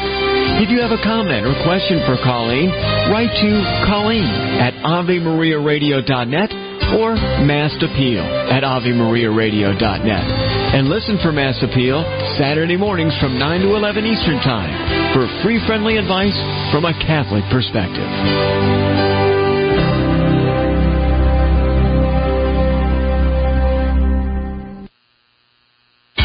Weekdays at 10 a.m., there's more to life. All stressed up for the holidays. Worried about holiday get togethers, not sure how to handle the irritating behaviors and petty arguments that accompany family gatherings? Let us help. Weekdays at 10 a.m. on Ave Maria Radio. On the next Epiphany. I am the Lord our God. You shall have no other gods before me. This is Vanessa Denha Garmo, and that is from the Ten Commandments. Do you abide the Ten Commandments? Consider displaying them in your home so your whole family reads them daily. Why are these important? Ed Van Buskirk